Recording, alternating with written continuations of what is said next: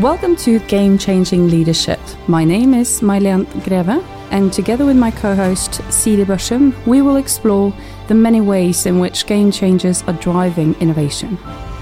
Today, we ask if diversity is a game changer.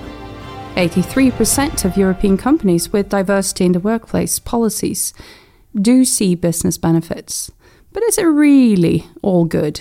For business diversity? And what is really required of a leader to keep diversity sustainable? Those are among the questions we will try to answer in this episode of Game Changing Leadership. If you want to change the world, you need to be special. So why try to be someone else?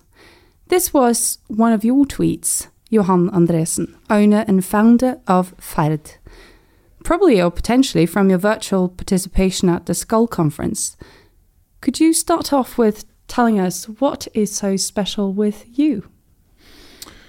Um, well, actually, I, my, I think, I think my education, my sort of career path is very sort of A four. You know, it's. Um, um, but still, I am perhaps one of the people in my company who uh, thinks differently about things. Uh, still, because I was, you know, I was born into a family who I'm supposed to take over a family company. But I mean, you know, there's a million and one chance that I would actually be the best person to take over the company, right? Uh, so I think my, I don't know, my skills are um, different than the ones that we normally attract. Um, so therefore, uh, I actually uh, view myself as being part of the diversity in the company, even though I perhaps look and uh, sometimes act as though you know I'm a very sort of blårus, a very sort of um, merchant type of guy. Um, but I'm not really. Uh, know, I can tweet uh, funky stuff. Um, I publish something uh, anonymously. Um, I set up things that nobody ever thought of. So um, yeah, I'm, and I think being a diverse, uh, telling yourself that I am different as a boss uh, makes it possible for the rest of the organization to recruit differently, at least think differently. Uh, I wouldn't say that our skin color and our culture is all that you know diverse in all organizations, but I think that the um, the daring do to think differently. I hope that actually is a big part of di being diverse, adding to diversity in an organization. But how did you kind of dare to think differently? Uh, well, because I quickly found out that I wasn't, you know, I'm not sort of a very good investor. I'm not very good at uh, analytics. I'm not really good at math. Uh, You're not good at anything. Like no, but I mean, no. Well, actually, I am. I am. You know, you gain self insight from decide, you know, from discovering that you're what you're not good at. Uh, and the sooner you come to that self insight, the sooner you come to um, you know the realization that you need to attract people different from yourself. You know, the sooner the better. Um, so if I attracted only people like me to the company, uh, we would we would probably be bankrupt by now. But uh, so I, I, I try to uh, surround myself with people that are much better than me well, you say, well, that shouldn't be too difficult, um, which it is no, not. No, no. Uh, but they are also different in their own way. But I think, I think, you know, if you have self insight, I think it's a good way to start to recruit, you know, to attract people because you are not looking for replicas of yourself, or at least you shouldn't. Thank you.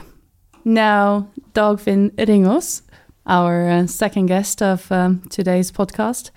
Um, why do you think you were invited to today? It's a good question. Uh, thank you for inviting me, first and foremost. It's great to be here. Uh, maybe and hopefully because I care about the topic.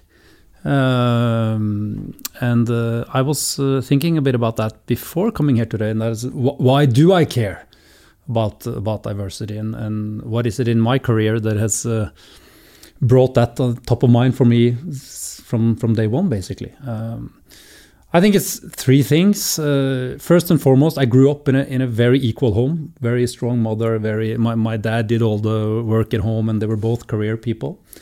Uh, secondly, I was lucky enough to work in an organization where I had a lot of strong both women leaders, uh, women bosses, and, and bosses from different cultures, different uh, countries uh, growing up, or, or in in the early days of my career. and also being part of uh, maybe I can call it high performing organizations to see how important diversity actually is. Uh, and then again, is it a is it a game changer? I think basic diversity is not a game changer. I think it's a necessity you just have to have there. I think it's a game changer to to make it work, and that's the tricky part, and, and hopefully something we will uh, we will discuss. Let me tell you why uh, why uh, we invited you. Maybe something completely different. no, it's not very different. It's uh, it's probably because we know that you have uh, quite a few good stories to to share with us. But uh, you're probably one of the one of the guys that I know of that with um, very high integrity would in a locker room be able to discuss both feminism and diversity. So I think that uh, bears uh, the story of who you are, mm. and um, and we are really um, curious about how that came to be. So when we talk about diversity, it's often perhaps perceived as uh, one of the check checks that you have to do on your KPIs. Are we diverse? Have we recruited enough women? Have we are we enough women at the top? That leads me to you, Johan, because when I did a little bit of um, uh, research on your company, I saw a couple of things that distressed me a bit and, and made me a bit curious. Because you you only have three people in your uh, top management floor.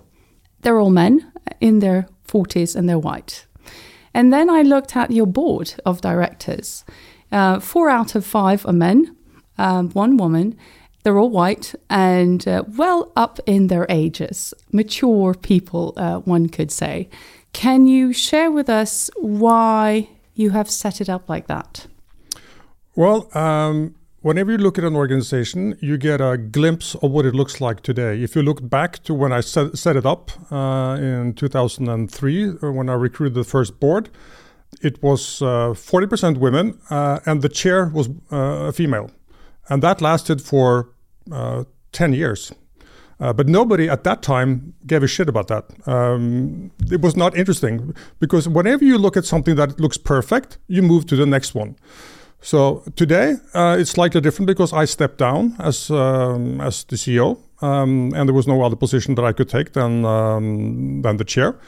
Um, and then we did have actually 40% women on the board, um, but I lost uh, a lady in uh, in Sweden, and I haven't um, found a new one yet. So yes, we are slightly lacking in that regard. now, as with management, if you look at the uh, yeah the, the three top people are actually guys. But if you look at, there's no other investment company in Norway that has anywhere near the number of female professionals among the professionals. Um, and we, we don't necessarily talk too much about that. Do you know why? Because we don't want them to be recruited away from us. uh, you know, so it's we don't really say uh, from the top of the ramparts that you know we have the best uh, uh, ladies on board, um, simply because uh, well we know that we do, um, and we know we want them to uh, to stay. So actually, we don't really feel bad about that because it it, it sort of fluctuates, um, uh, and we have a I mean we've had. Um, we've that's actually a funny story. If you want, if you want a little story about kids, um, 100 kids have been born under my regime. Um, in in your company? Yes, yeah. of the people employed at any, any, point in time, and there's about 136 of them. Um, 100 people, uh, 100 kids, five breakups, five separations or breakups of the same people. Now you do the math on that one because uh, if there's anyone, I don't think there's a, there's very few organizations that can uh, I think that can match us on that, and that is actually says something about how they view us, not how we view them. Because I think when we talk about diversity, I think it's also a question on how do couples choose organizations differently today? Do they choose it alone or do they choose it together? And what uh, what follows once one person is hired uh, in our case, uh, they start a rabbit farm. It looks like because they're really producing kids like uh, like crazy. Uh, even yesterday, there was one who I recently hired who uh, you know who's going to have a kid in June. Well, great. They'll be 103, I think, by the time uh, June rolls around. But we really we think this is one of the ways we measure whether people actually are not happy, but also whether they stay and whether they actually sort of whether they're together about it. Um, and I, I think that, that yeah, yeah, I think that's really a right point because it's it's diversity in, in real life. It is not necessarily just saying that, oh, I support you, dear wife. You actually need to do it. And the home grounds, because that's where it's challenging or often. So, how, how do you deal with your daily lives? Like, how have you and your wife shared um, responsibilities growing up? Well, and I went into sort of the part of the sort of the equality stuff, but we were very fortunate. I mean, she um, stopped working. We had a lot of help. Um, so um, yeah. So Not we, really a representative, or you know. no, Dagfinn, how do you? has it been different? Um, so, my wife is a lawyer. She, she she's uh, quite busy as well, but uh, we also get help uh, at home, and and uh, and I think that uh, it makes us easier for us to be better towards each other, and being better towards each other, we're better towards our kids. So I think we have a fair share of, of what we do at home, but uh, but also I, I, I would be the first thing to say that maybe not that representative because we also are fortunate enough to have help, and that has helped us a lot because it's really demanding if when you have two people that is uh, uh, giving full throttle and full speed in the in the career it's uh, it's uh, challenging. So. But I, I, think we've seen like a change in society. Suddenly, you see a lot of men with um, with uh, prams walking around doing grocery shoppings, and and and I have a my brother is uh, in his late thirties, and um, and just watching him and his wife how they are really sharing the responsibility of becoming parents is it's totally different from myself about uh, 18 years ago. So it's it's interesting to see how the what's uh, what we're talking about is actually um, changing. But, but, but, but I think one, one thing that is much more interesting on, uh, on that perspective is it, I'm not that interested in who, who who carries the pram and who does what with the baby. I mean, what my wife is Brazilian. She was a lawyer in Brazil, we lived in Brazil and we lived in Sydney. And when we decided to move to Norway back in 2005, um, it was a clear, uh, it was crystal clear for me that in order for us to live here, you need to have a meaningful job. You're way too smart. You're way too good to just not do anything. You're an exceptional lawyer. You need to use that. And that's not easy in Norway. And if that doesn't work, we'll move yeah, somewhere you have else. to go back. That yeah. was sort of the contract, and I said, if if that doesn't work for you and you don't find meaningful work, uh, we move somewhere else. I can work anywhere. I think that's more interesting and more important for equality than than no, but I think who that, carries the where, trolley and yeah, I, I totally agree. But that's where it starts because suddenly when you get that close um, connection to your child that early then suddenly you want to be home when they're sick and suddenly you want to follow to uh, practice and to school uh, what you call like social uh, things and and that's where it sort of it starts or at least I think so that that has made a change. But let's let's go back to to what uh, Johan started off with uh, with regards to his company. It says it says uh, quite a few things about your company when both you see you have a very low sort of divorce rate and. Uh, um, and they keep having babies. Brilliant. Um, uh, well, uh, but the prime minister told us to. So yeah, well done. Very good. Um, but if say I'm a say I'm a new say I'm a talent in your organization, um, Dagfinn, I'm um, I'm experienced and I enter your organization. What am I entering? So you're entering an organization with uh, 20 different nationalities, uh, a good mix of seniors and juniors. Uh, you're entering a very flat organization where you are seen, and I think where uh, our values are are very very important and where diversity is high on the agenda, where we have uh, women mentorship programs that it's both for women and for men. It's not only about women, it's about learning across genders. It's an organization where where diversity is more than gender. It's culture, experience, backgrounds, seniority, etc., etc. So so uh, I hope that the, that uh, first and foremost our new and also our young people coming in see that uh, and feel that, and also feel that they're coming to a company where they're seen and heard. So, so the companies um, normally you would say that if you enter a new company, you come in with your bold ideas and you have a you have an idea. You've been given a sale, right? This is the magnificent organization that you're entering, and you come into that organization with all that vigor, and then maybe you're quite quick at sort of going with the flow. How do you keep that which makes those people special to stay special in your companies? Well, I think um, one way to do is is that you very early on said we this uh, organization uh, lives and thrives and depends totally on initiatives coming from below. I mean, so there's no way that Johan or his uh, close compadres will actually come up with continuously good ideas. Um, so, so we don't really have a vision that say we're going to, you know, uh, like IKEA or others, that clearly points us in a certain direction. We have to reinvent ourselves, you know, every day, uh, and come up with new problems and new solutions.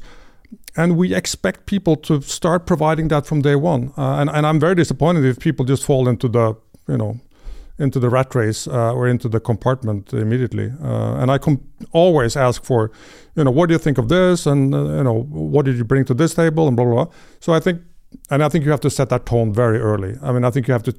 I think it's partly why they're attracted to us, and and that's. I mean, that's a different question. Why are certain people attracted to certain organizations, uh, and how do you design that funnel? Uh, because I think the best people actually choose you not the other way around. And I, when I say best, I don't mean only you know the high performers, but also those with the good set of values that matches and you know complements the organization. So, so that is really the key. You know, how do you and how do you get diversity and maybe even you know inclusiveness if you really got to put the bar really high into that funnel. That's how, the challenge. But how do you then um, make sure that it's not the hippos that always make the decisions? The hippos. Yeah, the high people or the high paid people's opinions. Um, like the ones that sit on the top with the with the most expensive suit and, and the okay. title. I, didn't, I didn't. I must. I, I, never thought of myself as a hippo, but okay. Um, no, I'm not saying that you are, but maybe the two other guys yeah, that you. A bit of weight, but still, I mean, come on. no, no, no. no, but how, how do you make sure that you are not the one sort of ending up with making the decision all the time? It's your company, it's your money. Like, how do you how well, do you I mean, make sure end, that? You know, in the end, I mean, you have to allocate funds and people to a certain, you know, uh, case or you know, buy a certain company. But I mean, along the way, who comes up with that? Um, you know, I, I hope that IGA is not generated from the top. I really do. Mm. Um, it shouldn't because I mean we have a large organization of 56 people, which is a very large investment company in Norway. I think only Investor in Sweden has something similar uh, which means that we expect people to, uh, you know, to shine. But do you have awards? Do you have like how do you? No awards? No, are, are you crazy? I mean, uh, no awards. no, well, I mean, I, I, promoted a guy who was 35 years old to become the CEO, uh, you know, internally. So I mean, awards. I mean, awards is actually giving people more trust, more yeah. responsibility, more freedom. I mean, that's the award, right? Uh, is that because you have a very good direction? Then everyone knows what the company values and the, the yes, mission course, and what you want to do. Of course, they know the values, but the direction is, you know, uh, who knows? I mean, if you asked me five years ago, I would have said, you know, we would be there, and now we're there. So uh, direction is something we create. I mean, it's like uh, I say "ferd," which you know means in, a, in international asset. It means a journey without an end. Uh, so we're like a we're, we're like a ship, right? When we don't necessarily know where, where we're going, but you can you can everyone can actually influence the course. Mm. One comes up with a better idea than uh, the, the 55 others. We'll go in that direction. And listening to Johan, we get this notion or this feeling that diversity is king. It's absolutely fantastic.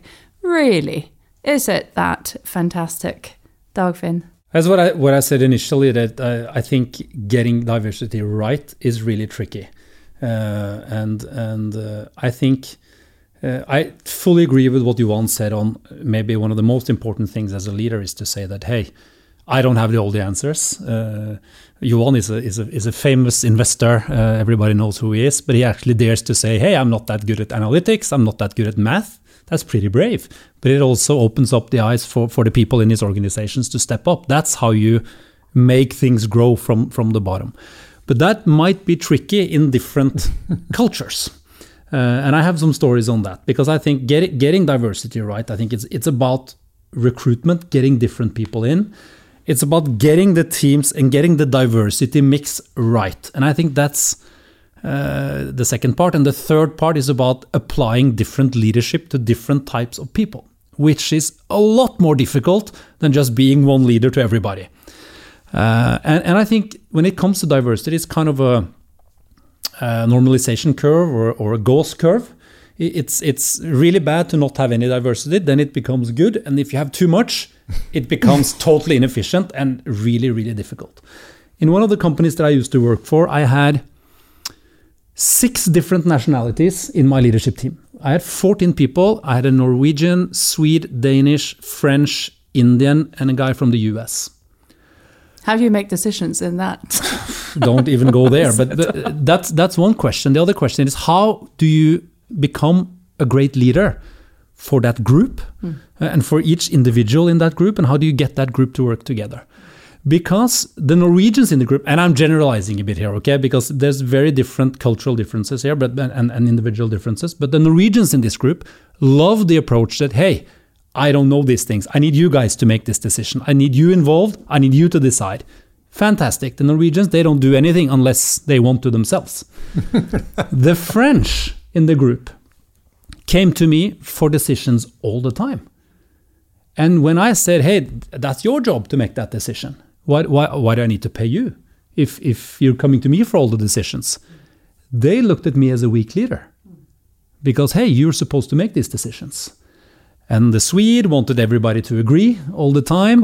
And the Dane was arguing on everything, and he didn't. Uh, he was negotiating on everything, uh, and and so so I realized that actually the type of leadership that I have to apply, I have to maybe make some more decisions and be a bit more directive on some cultures and a bit more involving and including on others. Uh, and, and that that's fun and it's uh, from from a social anthropology uh, perspective, but it's tricky uh, and it's difficult. And I think we had too much diversity in that group, and and it was difficult to get it to work together, and it was taking a lot of my capacity, sort of my mental capacity, to to adjust my leadership all the time, and that's mm. that's difficult. I actually have it like that now. I have a Swiss, Chinese, uh, Swede, uh, Dane. Yeah, it's it's exa exactly the same. And you, and you can't you cannot apply the same leadership to to everybody, and, and uh, especially on screen. And you've never met any of them live because I started on the 16th of March. So any good ideas on how to sort of do that would be uh, amazing. No, Warm welcomed. And that's a perfect uh, segue to game changing leadership. So, in your experiences, you have both worked both internationally and uh, and here in Norway, and you're also in organisations that uh, both apply people with uh, with uh, various backgrounds, and um, and you touched upon it. So, how can you set yourself up for success as a leader? Well, that's a very big question. How, do you have another hour or two? I mean, I mean, I think, I mean, I, as far as I'm concerned, uh, since I was, you know, uh, I, I did, I did understand that I would not, I was not born a great leader. Mm, uh, so I would just have to find out how to be a good one, uh, a good enough one, uh, in in our company, a family business. You know, uh, so um, so yeah, as I said, I, I, yeah, you start recruiting the best people you could find um, in order to you know to change the company into something better than it uh, was in the previous generation, um, and you experiment. At least for, as an investment company, you need to. I mean, if if you're not going to just put the money in the, in the bank or in a, you know in external funds, you need to experiment, and that's what we did. Uh, we've been experimenting ever since, and we you know, we have some major screw ups, but um, you know. All in all, looking at the numbers, it yeah, seems like all, you're looks, succeeding you know, it looks okay. quite yeah, I mean, it's going in the right direction. what would you What would you uh, say um, characterizes leaders that are game changers, who are really moving the needle, not just you know being a good leader is okay, but which leaders or what type of leadership do you see as make up for game changers? It's different leadership, different skills in, in different contexts and different times. But but I think what you once said on really really it's it's a cliche, but saying that you need to find people that are better than yourself. It's it's it's super true. I think that's that's people that dare to say that and actually do it is, is critical. And also, I think leaders that dare to sort of plant the flag on things that they believe in. For example, diversity. You, you said initially that you know everybody has it, has it on their scorecards and everybody's tweeting about it and it's on social media. And I'm proud to be on this uh, podcast talking about diversity. But how many really really cares? So so so you really need to to plant flags on on, on the on the stuff that you believe in. Uh, as an example, diversity and recruitment. I grew up in tech. It's difficult to find women in tech. They are there, but you have to look harder. So when I say to my organization that we are to double the number of women hires in this company over the next three years, and we are to reduce the average age of new hires with five years, I'm making their job a lot more difficult because it's much easier to go after the men. And, and, and then I'm also getting reactions internally on, hey, what about me? I'm a male, 45. Uh, nobody cares about me anymore. I'm not important to this company. Yes, we love you too, but we need you together with young people, women, men. You're making people's job more difficult. So you need to you need to stand that ground and you need to be able to communicate why you're doing it. So so I, I think So leaders why do you do are, it? No, I, I do it because it makes sense. I think it makes sense for our business. Uh, I'm, But you I'm- said you, you you you touched upon the Gauss curve, and you said that if you're in sort of in the middle of this, then then you can make it work, and if it's too much, then it's too hard, Hmm? and you spend your your time and energy on making them work rather than actually delivering results. So how? But you need to find the balance. That, that's what it's about. And unless you plant the flags hard, you won't find the balance. Why? Because it's so easy to just be. you- it's it's Playing pe- with your- if, with if the I same guys? If, if I didn't say that this is a target that we're going to reach, no matter so come hell and high water, we're going to reach this target. If I don't say that, people will keep recruiting men 48 with a high salary and a low hourly rate uh, for forever in this industry. If you don't force them to say, hey, it's not okay to come with a man for every single hire, you need to go some extra rounds and look harder. Look harder and then send them back, look two times, three times, four times. Okay, we didn't find one. Fine. Then it's okay. Then you hire the guy. But if you, if at least if you don't look, that's not okay. So you need to, to sort of force your organization to look harder for the women talent that is out there. The same thing with young people. Is is, a funny discussion in uh, in um, both Microsoft and Schneider Electric, which are large global organizations. We had to take in trainees every year, five five six trainees, and everybody's being told you need to make room for this in your P and L. So you need to find available headcounts to fit in these new new talents, and then everybody's sitting on their hands. So who who who are going to take in the trainees? Nobody says anything. And then everybody, everybody, and everybody comes up. No, we are in the enterprise business, or we cannot, uh, we cannot have uh, young people in this. This is a senior part of the business, or we are in real estate development, or we are in this part of the business, and we only look for seniors. So there's always an argument on who on who's going to take the trainees, and then you force that through somehow. And after one year, when three, four of the trainees that are 29 years old, 32 years old are shining, then the fight for those trainees starts. Of course. Yeah. And then everybody wants, Yeah, and yeah. they start picking the trainees from each other. So, so, so that's that's what I mean. You have to sort of be able to communicate why it's important that, that you stand your ground on these topics, and and sort of force your teams to go a couple of extra rounds initially because it's just hassle in their everyday life, uh, and then they will see the benefits down the road. So, I, But do you have any good uh, stories on the benefits that uh, you have seen throughout all these years? of, of course, we I, I have tons of, of stories of, of young people amazing, uh, and, and I'm sure Johan can talk about Morten as well, who is a young leader running Ferd. But in, in my career, it's, we have one example where I was leading Schneider Electric, very traditional business, uh, electro engineering, lots of men.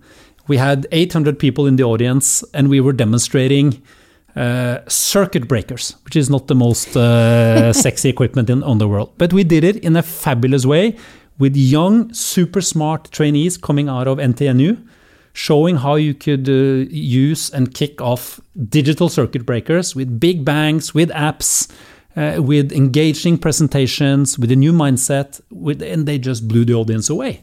And they were just like, they both know their stuff, they're good engineers, and they have tons of energy. Uh, and they do it differently. And they do it differently. Yeah. Uh, and we, we use some of those same trainees in, in, in large bids in front of customers. And, and yes, they, they, they make a mistake here and there, but at the end of the day, it becomes a differentiation because the customer sees that, hey, this is not only old men in gray suits. So, so you get a differentiation flavor to it as well. Yeah, I really, I think what you're saying is excellent. And but sometimes, um, in order to move one needle, maybe you need to find another needle. Uh, and that's so we have started two organizations outside the organization. One is the Nordic Microfinance Initiative, and the other one is, uh, which is actually internal, uh, the third social entrepreneurs, and they recruit differently. I mean, and they attract different people. Uh, the microfinance organizations have perhaps the best diversity factor of all uh, the companies that we've started. Um, but but then our people see, wow, it's possible. I mean, they can do it. Um, and sometimes, you know, they. I mean, actually, we would like her. You know, why, why, did, why did she go there? Uh, so so I think that interaction with other organizations um, and use them as examples, uh, although we initiated them, um, makes us you know not come with up with that many excuses anymore uh, because we see it's possible uh, and they're close to us so we dare to invite them we dare you know how did you achieve that etc um, and it also I think it it, it, it uh, challenges us to, think about are, are we really living the values or are we just hoping that we're living the values so so I think that's at least and, and that's part of the experimentation you can actually experiment with different ways of setting up organizations. I mean, they have their own, you know, challenges and targets. Uh, one of them is reaching 10 million women, uh, so um, you know, below the poverty line. But I mean, so that's not the same needle as the one, you know, down here, um, a few blocks away from here. It proves that you can move the needle, and there are different ways of moving the needle. So, in your career, you must have seen companies elevate with um, very different sets of, of, of, of rules um, than those who just stay normal. And I think during this episode, you have you've taught us um, and told about how you try to lead differently in your own organization by both flagging what you're not good at, opening up the floor for those who are actually excellent at that, and also recruiting way better competence um, than yourself. But what makes up for really game changing leadership? Well, I think you know uh, it's it's almost an uh, answer or a possible question to to answer because I mean in some cases it's you know it's technology in another place it's uh, diversity is the game changer. I mean that's what really you know we have a, an office in Singapore. Uh, they recruit from all over Asia and that is the game changer. I mean, you, you have the whole of Asia who wants to come and work in Singapore uh, to be an engineer. So, uh, and if you didn't have diversity, I mean, if you only uh, hired people from Singapore, I mean, you know, your pool would be that's, you know, very, very small. So in some cases, it's not only the game changer, it's the premise. It's really, it's the basis. It's, uh, call it the hygiene factor. It's the license to operate, uh, whatever you want you know, in in Norway, we need more diverse organizations to actually compete globally. Uh, uh, so that's that's a different, you know, setting. And in some cases, like you know, the prime minister has challenged us. You need to be inclusive. I mean, you, diversity is not enough. You need to take it one step further and include people who are not only white and women, uh, but they. What about if they have a you know um, a hole in their CV? Uh, what if there's somebody who's been in prison? Uh, you know, will you include them as well or not? Um, and that, I mean, that maybe that's a different podcast. But anyway, uh, but you, we, at least we try to challenge ourselves and our companies on okay, what can we do with regards to recruiting these people, giving giving them a chance, and, and that I think is actually moving the needle as well. So it is time to wrap up this uh, this episode. But before we do so, I'd like to understand what you will take with you from today's talk. Dagfinn. It was way too short. We should we can, we can speak for a long time on this topic, and there's so many things we haven't touched upon. But I think, but I think one one uh, what you one just said about what, what makes up for game changing leadership. It depends on the context. It depends that's that's one key takeaway for me. It depends on where you are what type of industry what type of business. Sometimes it's the product sometimes it's the vision sometimes it's a celebrity leader sometimes it's really really good people on the on the industry floor. It's different things. My company is only about people and culture. Nothing else. We have no factories no hard asset nothing. Only minds and hearts so how I am building and, and, how we are trying to build an unstoppable culture is what what makes the difference in our company. That might be different in a, in a in a different company. Okay, so. we have to pause there because I really I'm really curious about when you say unstoppable culture. Oh, that's very exciting. You have to you have to give us your sort of two cents on okay, what, what I will. I will. So I, I believe, I, especially in people businesses, which business is not a people business, but building a business is for me it's the same as making a farm grow. Uh, and to really build a culture that is unstoppable, it's not about walking on coal or singing kumbaya on, on offsites or these type of things. It's a combination of different things. And I compare it to, to, the, to, the, to the farm field. You need uh, soil. You need a seed, you need to water that seed, and you need some sun, and you need to, to harvest some weed. Uh, and in a company context, that means the, the soil is about your company profile, what your values, uh, what makes people proud of the company you work for, uh, your vision, your mission, all those things that you cannot sort of touch, but the feeling that it creates inside people's hearts. That's the soil you need in place. Then you need a seed, and that is about having the right game plan, right strategy, right people in the right roles, right diversity mix, so that your star players look around and say, hey, this is a cool place to be. I work with other strong people. Here I can grow and thrive. I believe in this team. I believe in the plan. That that's the seed. And then you need to water it, and that's developing people. But it's also governance and discipline and scorecards and all those things you need in a business. And Sun is is uh, is about uh, ce celebrating successes and and and, and great uh, great efforts. And then what is weed? What does weed do in a farm? It uh, it blocks sun and steals energy. So you need to take that out of the organization. And do you, so, so, do you ever celebrate mistakes? Yes, of course. Yeah, you I've, do. I've had uh, the weekly wine for the biggest failure. We had the worst practice sharing. I, we used to introduce that in. I was so fed up of all the best practice sharing sessions where people were just sitting and trying to make it into bragging sessions. Uh, but let's turn it into worse practice sharing. Who really, really screwed up? Uh, and and what can you share and what is the learning? So so my point is, unstoppable cultures is is is about a mix of hard things, soft things, scorecards, hooded sweaters with your brand on it, your logo, your profile, leaders. It, it it's a mix.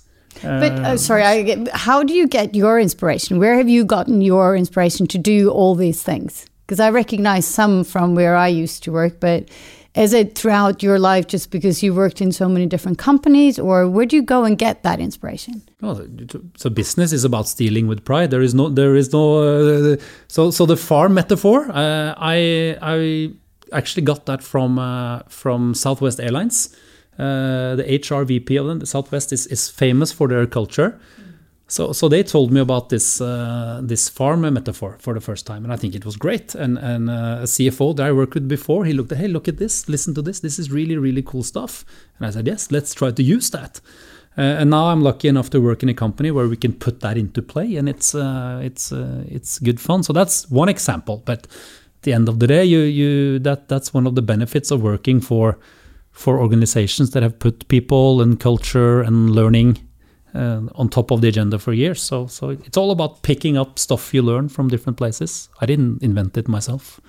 And Johan, what's your uh, sort of key takeaway? So, what no, I think one of the things I, I, I, heard often said is that you know that in a small organization or even maybe in a big one that you need to apply slightly different leadership skills depending on the cultural background, uh, expectation. Um, and I think that's a, that's a good reminder because I think sometimes we you know we're so stressed that we we treat everyone equally. Well, that's fine from you know, but maybe people also wanted to be treated, you know, uh, to some extent, uh, specially. Um, you know, so uh, giving special attention means also giving attention to their diversity, not only their you know the con- contribution. Do you do fuck up nights in Ferd?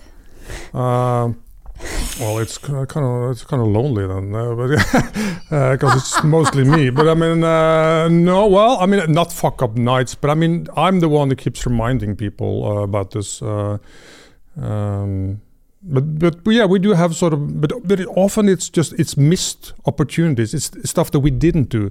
It's not the stuff that we did do because it's it's the stuff that we sh- shied away from because for some reason. Um, uh, and that's that's where the big opportunities were lost. And that is also a mistake because when you come back, you say, well, at that time that was probably a good decision, uh, but that's because we didn't really know ourselves. We didn't really challenge ourselves. We didn't find the right partner. We should have looked differently. Um, and I think that you know that's the learning part. If you just sort of uh, you know, drown your mistakes in a bottle of wine. I mean, that's that's fine too. But I mean, that you know, you need to move on, right? I mean, you need to learn something, uh, and that institutional learning is very difficult um, because you need to sort of, yeah, you need to share things that are not fun. And I see people. I mean, their, their body language changes, you know, immediately when they have to sort of, yeah, maybe I should, maybe we should have, you know, um, uh, but it's painful. But I think it's, you know, I sort of, I take sort of a funky position on that and say, okay, let's let's see if we can do things differently the next time. Um, and yeah, I would love to see you coming, coming out with, uh, oh guys, let's.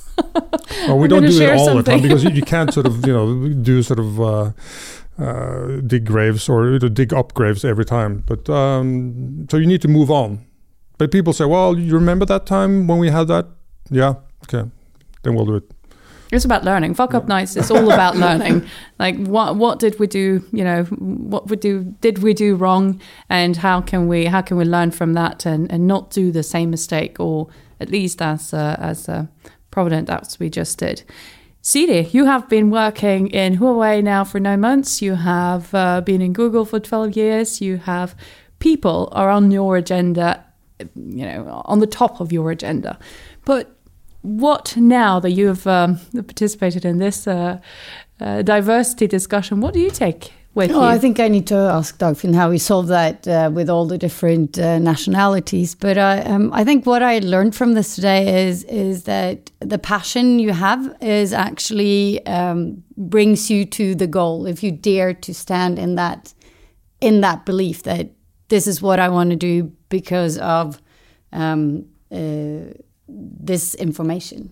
And if I if I if I just dare to and don't get um, insecure, but just dare to to stay in that on that path, then I think um, I can get somewhere with what I'm trying to do right now. Uh, but it's uh, it sounds so easy, um, and, especially for me now, being part of a brand new um, culture. I've never worked in the Chinese company before. Never been there. Never worked with Chinese. I'm I'm trying to figure out how that works, and at the same time. Um, have a very big job uh, that I, I need to do. So uh, I think I'm just gonna take with me the the passion that, that you guys show so very clear and then and as you said sort of just plant that flag and just say this is where i'm going. And then there will be uh, uh, there will be uh, fuck ups there and will there will be fuck ups and big crashes i'm sure.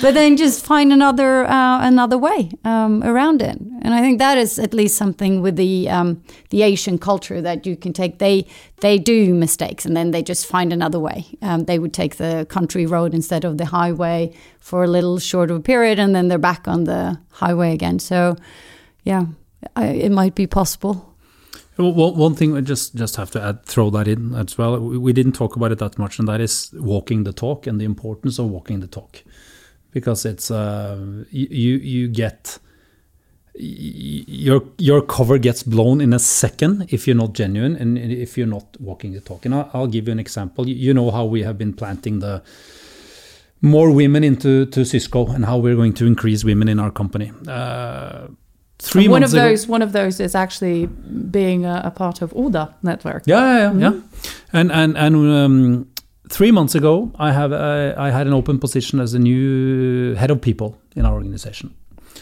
And I had a fantastic guy that I worked with for many years outside. The, you know, you keep you keep a little envelope of, of super strong people that you love. That you when the when the opportunity opens, I'll get him or her.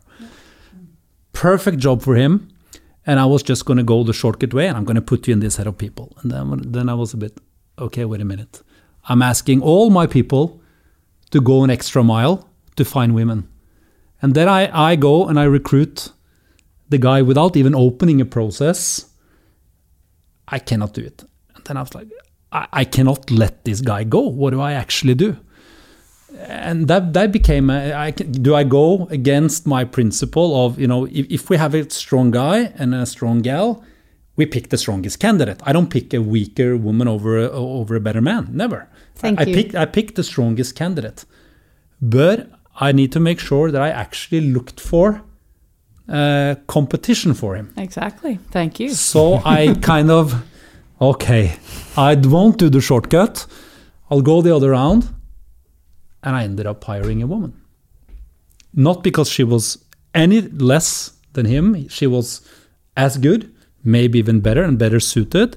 But I, at, the, at the same time, I can't believe that I let this guy go. Because he's, he's, a, he's a fabulous, he's a But, but to have guy. men in uh, head of people is actually quite nice as well That's, because I know, and that's there is also usually, why. if you look at all these management, uh, uh, there, there's like, oh, there's one woman. Oh, do you know what? Oh, that was HR. I know. It's but I- but. I would end up with uh, with uh, way too many women in my team, and uh, uh, but I agree. It's uh, in, in in Schneider. I had women in the as as leaders for the biggest P and Ls and the biggest businesses, and I had a guy in HR. That's But what's you know, cool. if the guy is that great, then you just find a new position for him. Yes, Simple as that. yes, and with that, will. I, think we need to wrap up this episode. Thank you so much um, to all of you for uh, for participating. Dagfinn, Johan, it's been a true pleasure uh, to get to know you a little bit, and um, I think me and Siri are left behind with some serious men on the table who are working hard uh, on the topic of diversity and actually means it. Thank you so much. Thank you. Thanks, Great to be thanks here. for having us. This has been Game Changing Leadership, a podcast brought to you by Oslo Business Forum.